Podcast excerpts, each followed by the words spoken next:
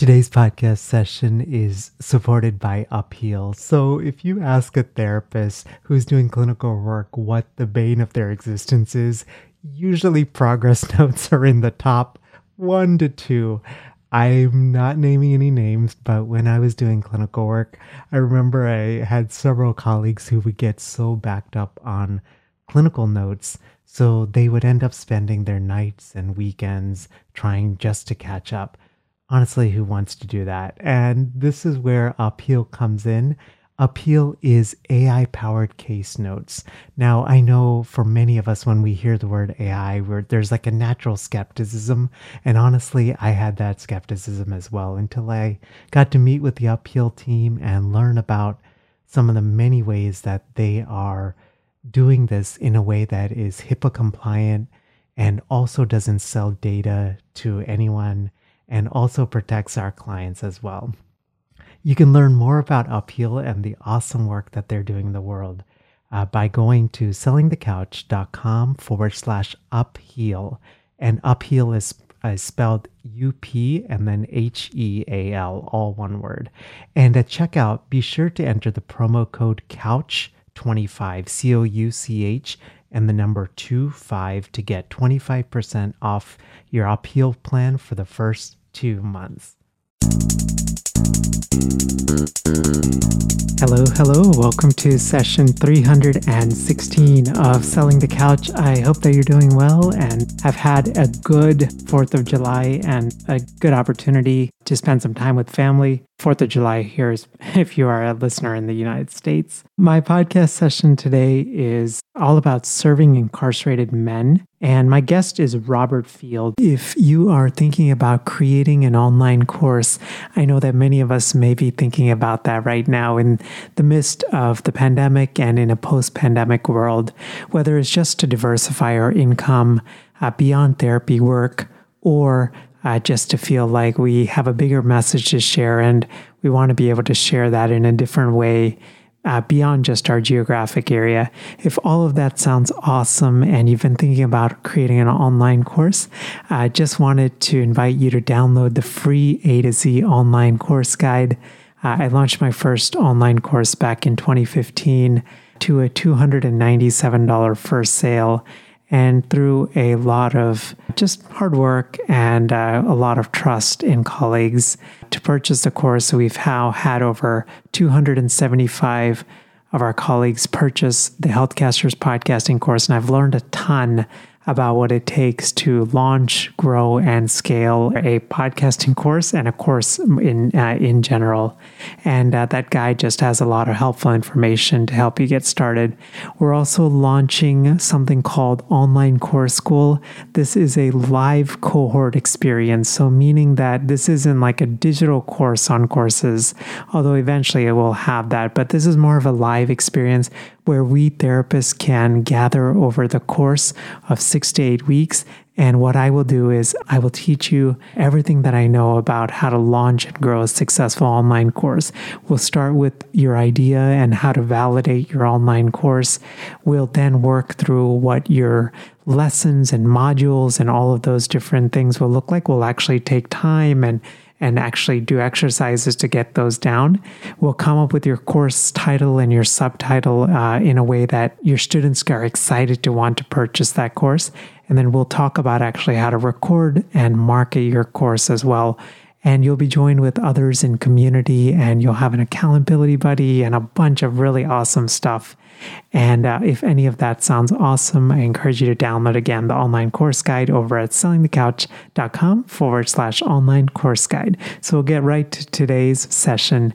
Robert is a licensed psychological associate down in Durham, North Carolina. And uh, Robert and I connected on Twitter out of all places. I've been following him and, well, we follow one another. And I was just so fascinated by many of the things that he posts, especially because, you know, for me, I think as, as an Asian Indian male person of color, right, there's just, and an immigrant to this country, there's just so many nuances and so many things that continuing learning and opening up my heart to and my mind to. And uh, Robert works uh, with specifically with incarcerated men. And this is something that our family, uh, you know, just we've been thinking about how to sort of support and on sort of a larger level. And it's just I wanted to just understand sort of more and learn more, more than anything. So this is like less of a business conversation, but more of just a, you know, let's understand and learn and all of those different things. So yeah, I hope that you enjoyed today's podcast session. So here's my conversation with Robert Fields. Hey, Robert, welcome to Selling the Couch. Hey, Melvin, thank you so much for having me. It's a pleasure to be here. we were laughing about this, but you know, I thought you and I might be the only two therapists on Twitter, but apparently there's a there's a whole world out there. So it is crazy. Twitter, out of all things, is how we have connected. Yeah, I've followed the podcast for a while and have always appreciated the content and the authenticity. I think there's been some interviews or some episodes where he's been very transparent, like in transitioning from therapy to, you know, business mode. And I've just really appreciated that. And so I've always been a fan of the podcast. So it's amazing to like link up like this and and and have a conversation. You know, I didn't realize that you had actually been listening to the podcast. It's just so I don't know, so humbling. So I appreciate you for that. Oh yeah, absolutely. Yeah, it's it's crazy. Uh, you you work with a very interesting population and i feel like for so many of us like we have a story of why we go into certain niches and populations right? For you why incarcerated men?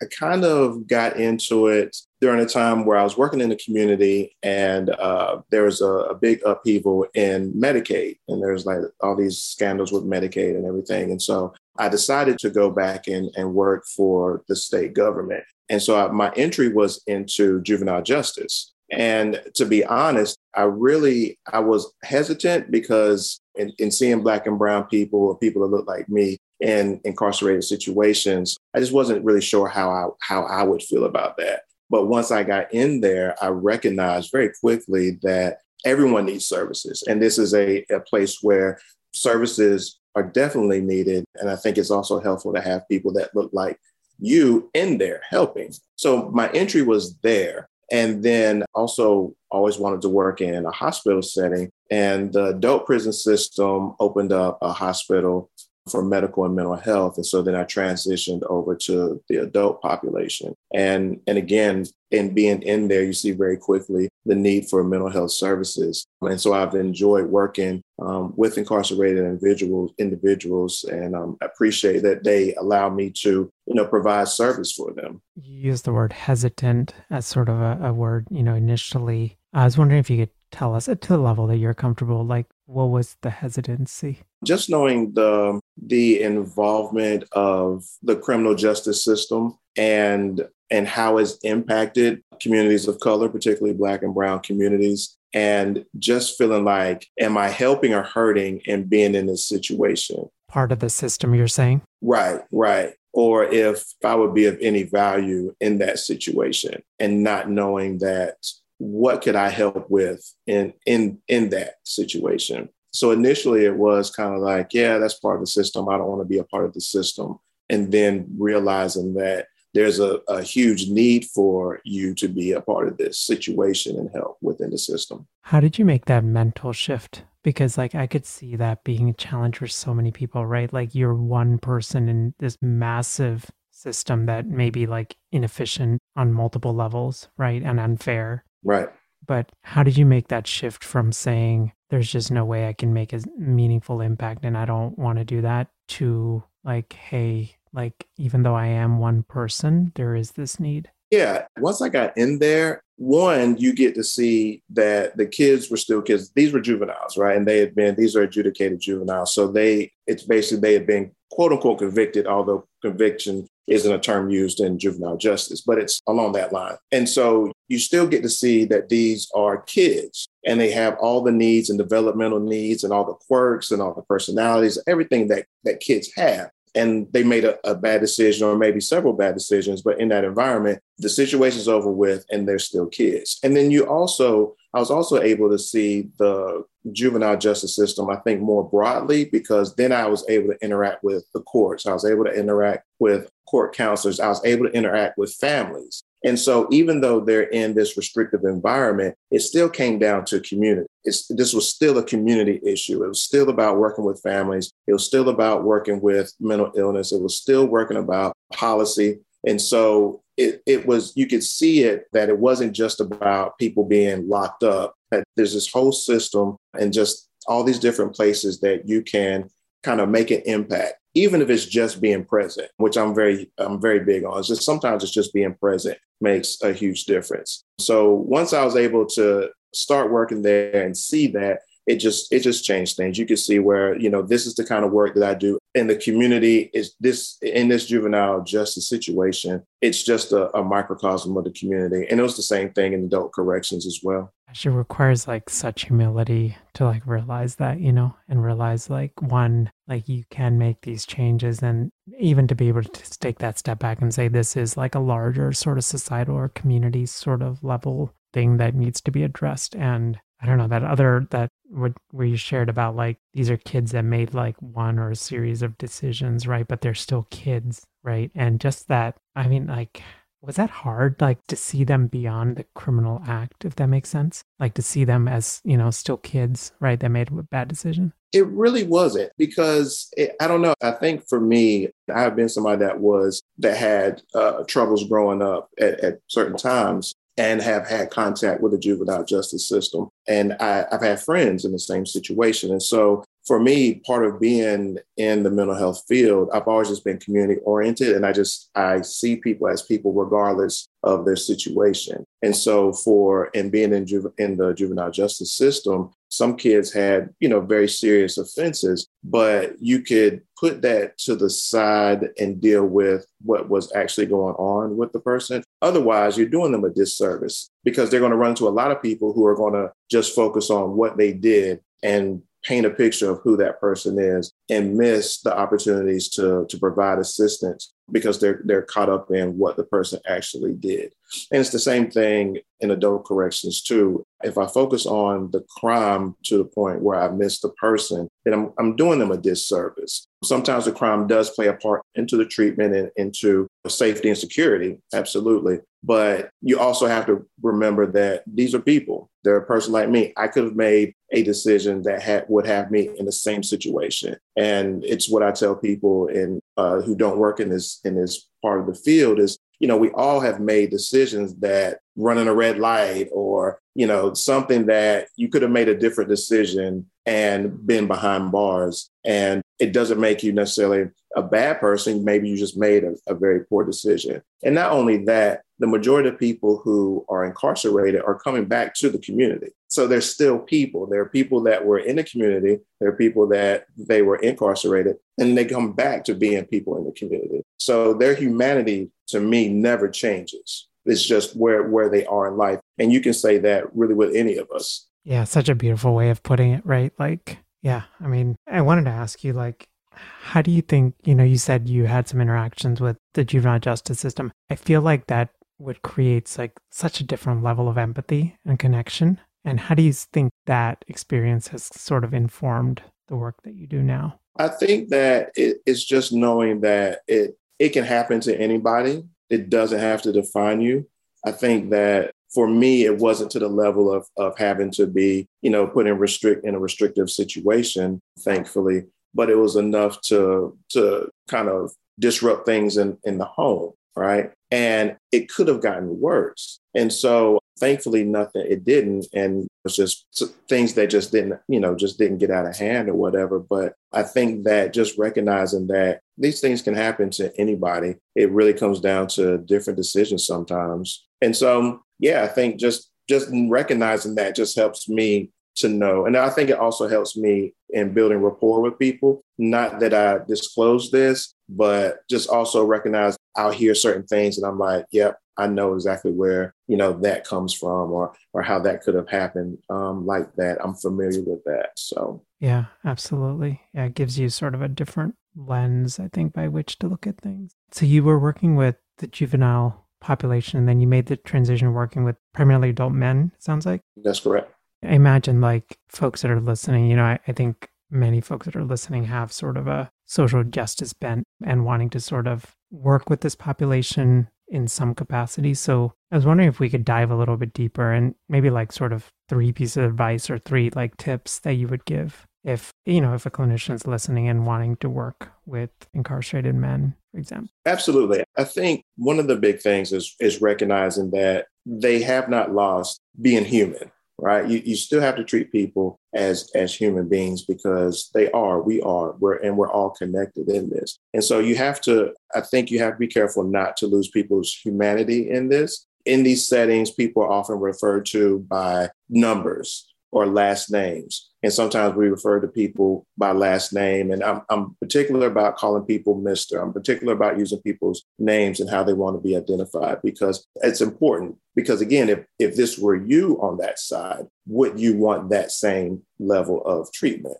So I think that's one of the big things is, is just remembering that they're a person just like you are. So you'll always ask for how they want to be referred to as? I'm baseline Mr. such and such, Mr. such and such, or however they want to be addressed. Sometimes it's, it's last names because that's just, you know, at, at, it's a culture. One of the things about it is it's a culture, like I said, it's a microcosm of society within the system. And so it's still a, a lot of cultural aspects to it as well. So it's just like how someone wants to be addressed might play into that as well. So, but my baseline is always, you know, being respectful to people. Being consistent is huge, being consistent and being fair. Sometimes you have to make decisions that people don't necessarily like, but they respect the fact that you are consistent about it and that you're fair. One of the things that some of the men will bring up is that when people are strict one day and lax the next day, and then strict the next day, you don't know where you stand with that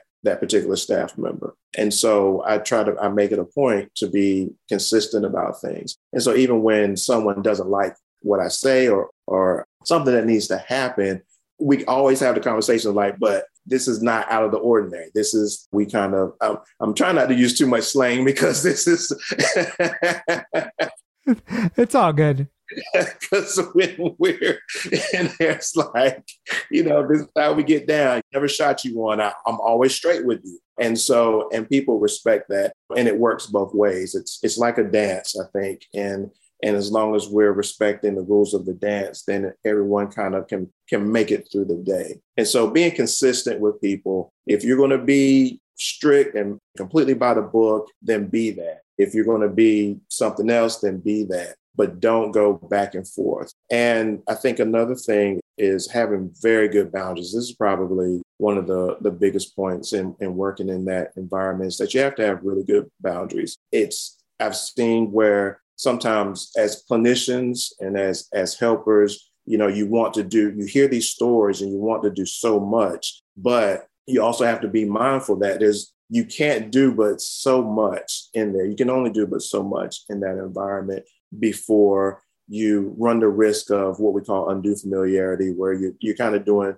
to the point where it's jeopardizing the safety and security and also the treatment for the person, because then the lines start getting blurred. So you have to have very good boundaries, and you also have to have good boundaries in terms of making sure you just you're focusing on providing the help that that you're there to do and not overstepping. Do those boundaries do they kind of establish like just with experience or is that something that is sort of talked about and and sort of set like at a, you know, like at a treatment team level? Might be a silly question, but yeah, no, no, it's a great a great question. It is throughout your onboarding and your training. So both on the prison level but also in the treatment level in terms of like having good boundaries with people so it's always it's always a it's always a part of your job to have very good boundaries with with who you're working with. So you said boundaries and just sort of seeing them as humans right? And not forgetting their humanity. Any sort of other sort of tips? And also being consistent with people. You know it's just being consistent is is huge in this environment.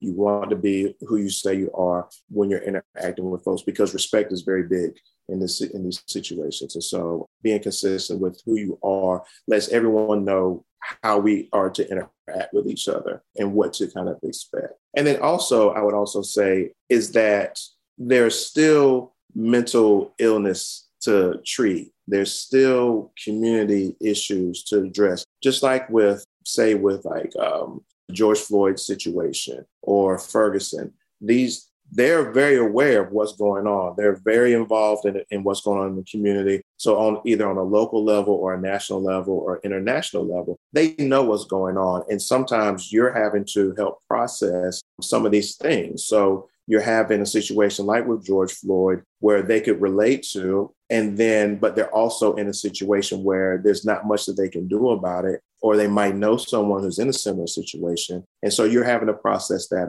as well. And you're also having to deal with people who have, you know, schizophrenia or bipolar disorder. So there, there are also a lot of uh, mental illness that's in there as well. Some of it is before they got incarcerated. And so it just carries through and it may look different in a, in a prison environment. But I, I think sometimes we, we just have to be mindful not to lose sight of that as well. There's actual treatment that can happen inside prisons. Yeah. So what we're saying is like, I guess simultaneously holding their stories and how they're processing events and circumstances while also being aware of their own mental health history and particularly like nuances right there. It can manifest differently like once they're incarcerated versus when they're not. Absolutely. Absolutely. Man, this is, there's just so many nuances. I, I don't know. I keep saying this, but like, I just feel like this requires such a different level of empathy and compassion, you know, and self awareness and boundaries. Yeah. So many levels. Robert, for you, like, maybe this is the last question, but how do you like keep that spirit, you know, going? Because this is not easy a population to work with, right? And then systemically, there could be a lot of factors, right, coming. How do you sort of maintain that optimism? It can be very challenging at times. It, it, absolutely can. There's there are a lot of factors and a lot of things that kind of weigh in in working in, in this environment. I think it's the day to day interactions with people. Sometimes when I'm working with an individual, so for me, part of what I do is I work in the hospital and I work with people who are, are also dealing with medical issues. And so I take a little extra time in talking with them. And sometimes it's just them saying, Thank you for taking more time speaking with me about my concerns,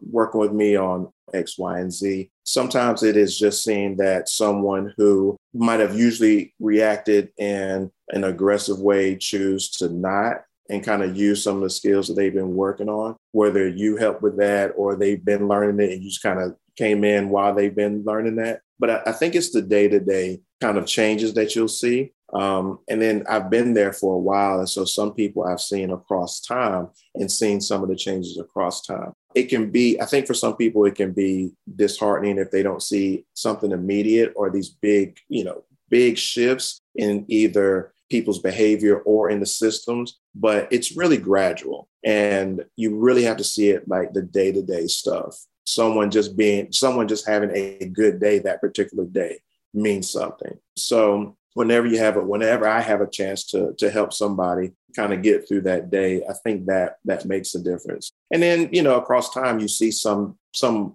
bigger changes and you know that, you know, that you had a part in that or that you're happy that something is happening on a larger scale. Yeah, so well said. I mean, the ability to make what may feel like small changes, but it could be like big in someone else's world, right? Yeah. Yeah.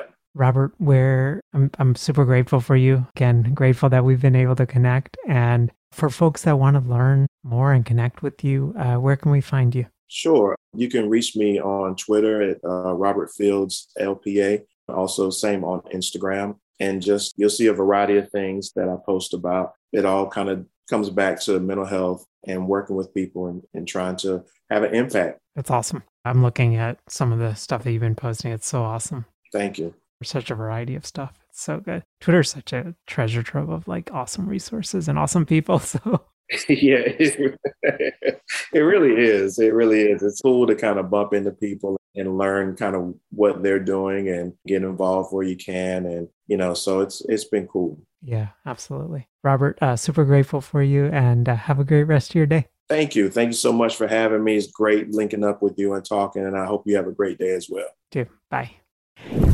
Hey there. I hope you enjoyed my conversation with Robert, and especially uh, if you have been interested or thinking about niching into uh, incarcerated men. I hope that today's podcast session has just been really helpful for you. I was reflecting a lot on this conversation, and you know, the thing I just kept sort of the new insight or the new realization I had is how easy it is, right? For any of us could be in just the wrong place at the wrong time and something could happen and we end up being involved with law enforcement and even possibly incarcerated and wanting you know if if i were in that situation i would want someone to still see my humanity and just a reminder you know my conversation with robert was just a good and a, a sweet reminder of that robert is super active on twitter so i encourage you definitely to connect with him there he actually told me there's like therapists of Twitter and academic Twitter. And there's like all these little areas of Twitter, which I'm still so new to Twitter. So I didn't even know existed. And it's just cool. Twitter is definitely an interesting medium, one that I would have never been on.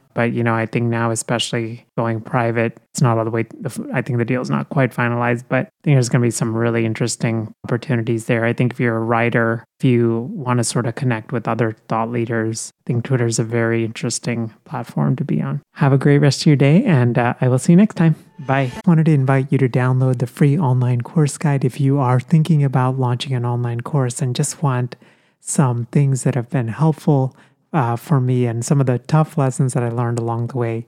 You can again download that over at sellingthecouch.com forward slash online course guide. And as I mentioned right at the beginning, we're actually starting a live cohort called Online Course School. This is a great opportunity to join with other therapists to validate and launch and record your online course. The best way to find out about this and to keep updated when the cohort launches is to download again the online course guide over at sellingthecouch.com forward slash online course guide. Thanks for listening to the Selling the Couch podcast. For more great content and to stay up to date, visit www.sellingthecouch.com.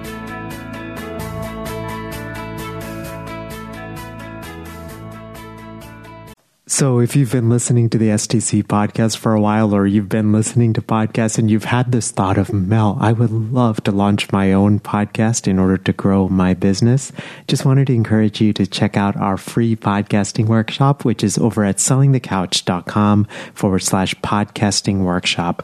You can basically sign up at a day and a time that works for you. It's 90 minutes. And when I do these workshops or when I record them, I truly believe in quality teaching, so it's going to be well worth your time. We're going to go through gear recommendations and how to launch strategically and how to think about monetizing your podcast and how to line up your podcast with your existing offers and how to do it strategically and authentically uh, and not salesy and slimy. Um, and all of those things. So again, the link is over at sellingthecouch.com forward slash podcasting workshop.